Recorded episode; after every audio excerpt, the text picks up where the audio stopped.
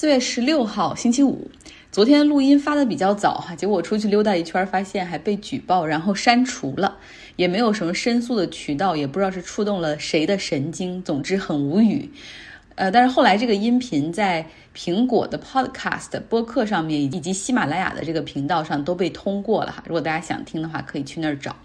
那安全起见，我们今天聊一点软的话题，反正也周五了。英国女王伊丽莎白二世的丈夫菲利普亲王，他的葬礼将在当地时间周六的时候举行。大概宾客只会有三十多人，就是他们的亲密的家人和朋友们。这也包括菲利普的三位亲人会从德国赶来。之前我们也讲过，他的四个姐姐全都嫁给了德国王子，所以有德国亲戚也很正常。菲利普亲王的四个儿女以及两个孙子哈里和威廉，他们会走在灵柩的两侧。其实自菲利普亲王去世之后，我开始对英国王室又有了兴趣，然后开始追那个英剧《The Crown》皇冠。然后我没有看前两季，是直接从第三季开始看的，大概就是这个二战之后的六十年代开始，发现这不仅是讲英国王室，其实还讲很多英国的历史哈，尤其是战后经济的那种挣扎。当然，电视剧把人物的关系也浪漫化，同时也戏剧化了，和事实本身多少有些出入。但是确实还让我更加了解他们了。比如说蒙巴顿哈，我们经常讲他，他和女王一家的关系实际上是非常近的，他们都叫他 Uncle Dicky，就是 Dicky 叔叔。蒙巴顿是菲利普亲王的亲舅舅，这我们说过。但同时他也是伊丽莎白的远房表兄，也就是说伊丽莎白要叫蒙巴顿。表哥或者堂哥哈，但是菲利普亲王要叫蒙巴顿舅舅。如果查尔斯从他爸那边叫的话，他需要叫舅爷，对吗？但如果从他妈妈这边叫的话，他就叫舅舅。所以说他实际上是从这个女王这边叫的，还叫 Uncle Dicky。那他和查尔斯的关系也很近，然后给他人生指导，包括打马球啊、选择伴侣啊、加入海军呐。然后在这个电视剧里也讲，就是这个蒙巴顿和女王的妈妈哈，是他们俩拆散了查尔斯和卡米拉的爱情。看皇冠的时候就更加懂得了女王和首相的关系。其实他们每周都会见面一次，首相会例行汇报一下国家的整体情况，但更多情况下他要向女王提出一些请求。比如，尤其是外事方面的哈，这个邀请某国元首来白金汉宫做客呀。我们平时感觉这个好像是女王自己的决定，但是背后其实都是有这个英国政府在出谋划策，更多的是为了帮助英国政府打开一个外交局面。就是政府搞不定的时候，女王可以从另外一个渠道，就这个王室可以从另外一个渠道寻找突破，因为他们的这个人缘还不错。比如说，英国在六十年代的时候希望加入欧共体。但是法国百般阻挠，首相呢就请求女王前往法国出访。另外呢，像英国债务快到达上限的时候，这个首相向美国政府求助，哈，结果遭到了美国总统林登·约翰逊的拒绝。那之后呢，他也请皇室来做这种关系的润滑剂，最后成功的 bail out 了。美国给了钱救助他们。那作为女王来说，她最容易也是最难的部分就是。保持中立，不要透露自己的喜怒，也不要表达自己的观点。电视剧里，这个女王说过一句话，哈，就是没有什么好表达的，也没有人想听你的表达。这是给他儿子查尔斯王子的这种劝诫，哈，因为查尔斯明显要更有个性一点，他认为作为一个人，他对很多事情有自己表达的欲望等等。那最近呢，我还和爱尔兰的同事聊得比较多，于是我就问起了北爱尔兰出现了八年以来最严重的骚乱。在本周一的节目中，我们讲了哈，那上街袭击警察的是年轻人，甚至有十几岁的孩子。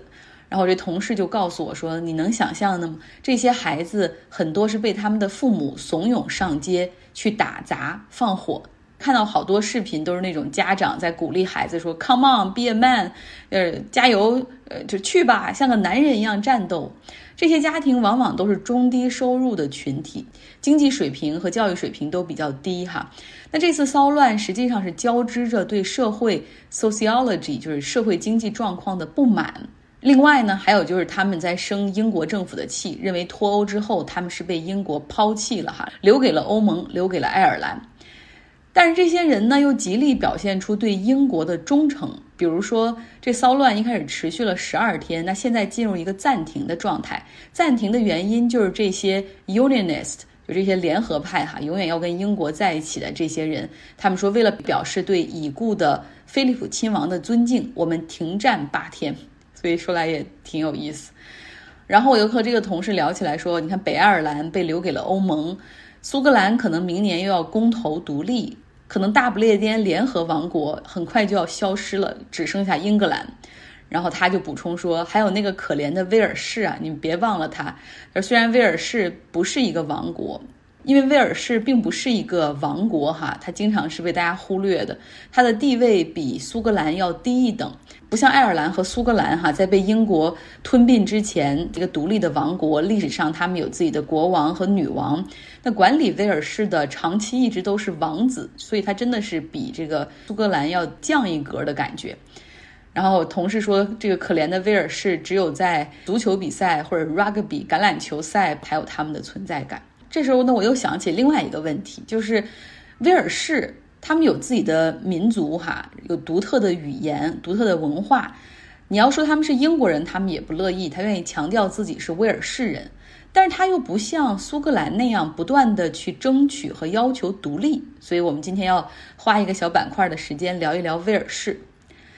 在这个英剧《皇冠》里有一集哈，就是年轻的查尔斯王子，他呢成年礼上需要用加冕礼上要用这个威尔士语做演讲，于是呢他被派到威尔士去学习三个月。有一天他应邀去一个教授家吃饭，看到了一张黑白老照片，上面有一个美丽的城市。他说我要去这儿看一看。教授说这个城市已经不在了。这个在一九六五年的时候，它被河水淹没，成为了水库，为的是给你们的利物浦供水。这个城市就是卡佩尔塞林，而淹没这个城市的大河叫做特雷维林河。不要忘记，特雷维林成为了威尔士人保持民族意识的一句 slogan，然后用他们的这个威尔士语写着哈，要提醒大家这个英格兰人对威尔士人所做的事情。大不列颠联合王国包括四个部分，那其中呢，英格兰是人口最多，也是经济中心和政治中心。英格兰人在十三世纪的时候就占领了威尔士，苏格兰是他直到十七世纪的时候才征服的，而北爱尔兰我们之前讲过哈，直到一九二零年代左右才脱离爱尔兰加入英国。那么，为了维持这个联合王国的稳定，消灭各地有的那种独立运动，托尼·布莱尔担任英国首相的时候，他们就推出了各方自治的这么一个原则。像苏格兰、北爱尔兰和威尔士，他们本地都有自己的议会来决定当地的事务。那加之欧盟这个概念呢，就更加弱化了英国作为一个国家的概念，以及那种边境的概念。直到英国脱欧之后，好像事态忽然发生了变化。像苏格兰人就觉得自己本来想留在欧盟里，结果被啊其他地方的英国人给代表了，于是又重新要搞起公投独立。相比之下呢，威尔士的民族主义好像就从来没有爆发过。不要忘记特林维林河更多的是一种反英格兰的怨气哈，但是从来没有真真正正的反映到选票上。像威尔士当地倡导独立运动的这个威尔士党，在议会中的席位只有百分之十，就是而且看民调哈，就是支持威尔士独立的人大概只有百分之二十多。那绝大部分人都认为现状挺好的，就为什么他们和苏格兰的那种哈 freedom 就要求争取自由的就那么不一样呢？说一下原因哈，呃，第一个就是威尔士的经济它其实更加依赖于英格兰。威尔士经济最好的部分是靠近英格兰的这些地区，而苏格兰呢是有非常丰富的这种石油和天然气的海上石油和天然气的资源哈，在他们的北海，所以苏格兰人一直都觉得他们的资源实际上是被伦敦的英格兰人给控制了、贩卖了，然后本地人并没有得到更多的好处，所以你你懂的那种感觉。那第二个原因呢，就是。威尔士在脱欧的公投中，大部分人选择了离开欧盟，他们并没有像这种苏格兰人那样觉得我是被代表了哈，我的利益被出卖了，没有。第三点呢，从地理和交通上来说，威尔士北部地区的一些城市，他们如果去英格兰的利物浦很方便，火车也很方便，比他们要去南部的威尔士的首都加尔迪夫要更加容易，时间也更加短。所以呢，这个威尔士的很多地区，它实际上和英格兰已经融合度非常的高了。那么在这些因素的作用之下，威尔士当地的媒体、政治党派、大学、金融机构等等，哈，就是各种各样的这种民间机构，大家都更倾向于和英格兰在一起。